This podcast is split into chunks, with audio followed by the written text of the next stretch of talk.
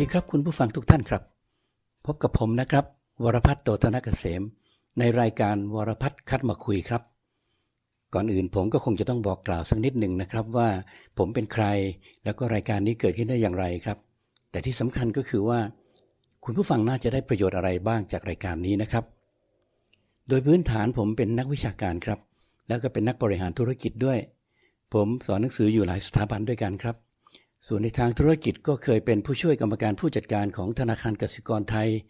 เคยเป็นกรรมการผู้จัดการของบริษัทจัดอันดับเครดิต t r i s Rating ซึ่งคุณผู้ฟังจำนวนหนึ่งอาจจะพอรู้จักนะครับสำหรับในปัจจุบันนั้น ผมเป็นกรรมการผู้จัดการของสถาบันวิจัยและพัฒนาองค์กรภาครัฐ ซึ่งก่อตั้งโดยกระทรวงการคลังครับ ผมมีงานอดิเรกอย่างหนึ่ง ซึ่งเป็นที่มาของรายการนี้ครับ คือผมเป็นคนที่ชอบเขียนหนังสือนะครับ แล้วก็มีคอลัมน์ประจำซึ่งเคยเขียนเริ่มต้นเมื่อ 12 ปีที่แล้ว ในชื่อคอลัมน์ว่า Business and Society ซึ่งในตอนนั้นเนี่ยผมก็มีแรงบันดาลใจว่า อยากจะให้บทความผมช่วยกระตุ้น ให้นักธุรกิจทั้งหลาย ได้มีความรับผิดชอบต่อสังคมมากยิ่งขึ้น คือไม่ใช่คิดแต่จะทำธุรกิจเพื่อหวังผลกำไรแต่เพียงอย่างเดียวนะครับ แต่พอผมเขียนไปได้สักพักหนึ่งผมก็ได้ขยายเรื่องราว ที่ผมเขียนออกไปสู่ประเด็นทางสังคมมากยิ่งขึ้น ก็เลยได้เปลี่ยนชื่อคอลัมน์เป็นสุขเว้นสุขครับ ก็เพื่อที่จะเปิดทางให้ผมหยิบยกเรื่องราวที่น่าสนใจ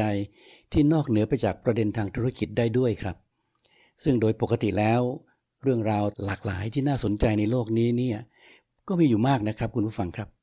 แล้วผมก็พยายามคัดสรรเรื่องราวเหล่านั้น โดยเฉพาะอย่างยิ่งเรื่องราวที่จะจุดประกายความคิดของเรา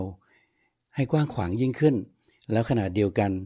ก็สามารถนำมาประยุกต์ใช้ในบางเรื่องให้กับสังคมไทย ชีวิตคนไทยได้ด้วย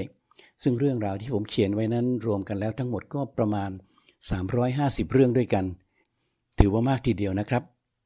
คุณผู้ฟังครับ เมื่อไม่นานมานี้ คุณผู้อ่านบางท่านที่ได้กรุณาติดตามอ่านคอลัมน์ ของผมค่อนข้างจะสม่ำเสมอ ได้ให้คำแนะนำที่น่าคิดทีเดียวนะครับ เป็นคำแนะนำว่าผมควรจะจัดรายการพอดแคสต์เพื่อให้เนื้อหาสาระ ที่น่าจะเป็นประโยชน์ ได้มีโอกาสเผยแพร่ถึงคนที่ไม่มีโอกาสได้อ่าน หรือไม่มีโอกาสได้ไปฟังการบรรยายของผมด้วย ซึ่งผมก็ได้น้อมรับคำแนะนำนั้นไป แล้วก็กลับไปคิดอยู่พักหนึ่งครับ ในที่สุดก็เริ่มเห็นดีเห็นงามตามไปด้วยครับ นั่นก็คือเหตุผลที่ทำให้เกิดรายการนี้ขึ้นครับ แล้วก็เนื่องจากทุกเรื่องที่ผมได้คัดสรรมา เล่ามาเขียน เป็นเรื่องราวที่ผมได้คัดมาอย่างค่อนข้างจะพิธีพิถันครับ ว่าเป็นเรื่องราวที่น่าสนใจ แล้วก็เกิดคุณประโยชน์ต่อคนอ่าน ผมก็เลยตั้งชื่อรายการนี้แบบตรงไปตรงมาเลยละครับ ง่ายๆเลยว่าวรพัฒน์คัดมาคุยครับ ที่มาที่ไปทั้งหมดก็มีเพียงแค่นี้แหละครับ คุณผู้ฟังครับ เรื่องราวอะไรที่ผมเคยเขียน หรือเคยบรรยายไว้ ถ้าหากว่าเนื้อหาสาระยังมีข้อคิดที่มีคุณค่าต่อสังคมในวันนี้ ผมก็จะคัดสรรมาเล่าใหม่ครับ โดยจะพยายามประยุกต์เนื้อหาให้เข้ากับชีวิตของคนในสังคมปัจจุบันได้ด้วย ซึ่งก็มีอยู่จำนวนหนึ่งนะครับ แต่เรื่องอะไรที่ล้าสมัยไปแล้ว ผมก็จะตัดทิ้งไป เพราะว่ารายการนี้เน้นเฉพาะการคัดสรรเรื่องราวใหม่ ๆ ที่เกิดขึ้นเพื่อให้สอดคล้องกับยุคสมัยเท่านั้นครับ คุณผู้ฟังก็ลองฟังดูนะครับ เพราะว่าแนวทางในการนำเสนอของผมก็ค่อนข้างจะชัดเจนมาโดยตลอด คือผมมักจะนำเรื่องราวที่แปลกใหม่ เป็นเรื่องจริง ๆ ที่เกิดขึ้นในที่ต่างๆ ทั่วโลก มาเล่าสู่กันฟัง แล้วผมก็จะเติมด้วยข้อคิด ที่เราควรจะได้รับจากเรื่องราวเหล่านั้น ผมอาจจะจบในแต่ละเรื่องแต่ละตอนด้วยการให้ข้อคิดที่สะกิดใจคนในสังคมบ้าง แต่ทุกครั้งก็เป็นไปด้วยเจตนาดีนะครับ เพราะผมก็ไม่ต่างจากคนไทยอื่นๆครับ อยากให้สังคมไทยของเราดีขึ้น